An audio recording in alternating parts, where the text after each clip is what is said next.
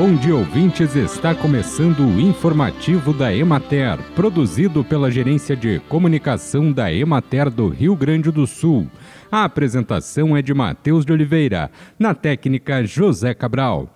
Apresentar cultivares de inverno como alternativa para ampliar a rentabilidade do produtor. Esse é o objetivo do Dia de Campo de Cereais de Inverno, evento que acontecerá nos dias 17 e 18 de outubro em Palmeira das Missões. A atividade técnica, que está na sua segunda edição, será realizada na área experimental da Escola Estadual Técnica Celeste Gobato. O grande evento técnico da região norte do estado acontecerá em quatro turnos de trabalho. A estimativa de público é superior a 800 pessoas entre produtores, técnicos e estudantes. O evento acontece com o objetivo de apresentar estratégias e oportunidades para ampliação de renda e dar mais sustentabilidade aos sistemas agrícolas, melhorando as condições de uso e manejo do solo. Para isso, foi preparada uma unidade demonstrativa com 28 materiais para cultivo de inverno.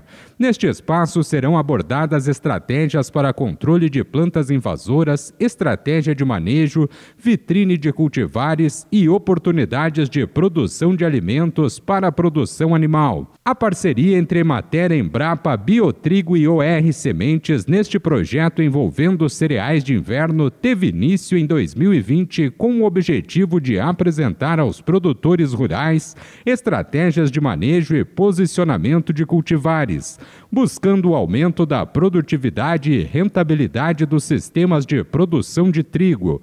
O projeto desenvolvido em municípios da região norte avalia diferentes cultivares de trigo e tecnologias tecnologias de manejo em diferentes microclimas, observando o desempenho dos materiais em termos de produtividade, qualidade e rentabilidade nesta região do estado. Os dias de campo fazem parte do projeto e são uma das estratégias de socialização dos resultados do estudo aos produtores rurais e técnicos da área. Neste ano, as unidades de referência técnica foram instaladas nos municípios de Palmeira das Missões, Caiçara, Iraí, Sarandi e Nonoai. O dia de campo em Palmeira das Missões inicia às nove da manhã e às duas da tarde nos dois dias do evento. Bem, e por hoje é isso, nós vamos ficando por aqui. Mas semana que vem tem mais informativo da Emater. Um bom final de semana a todos que nos acompanharam e até lá!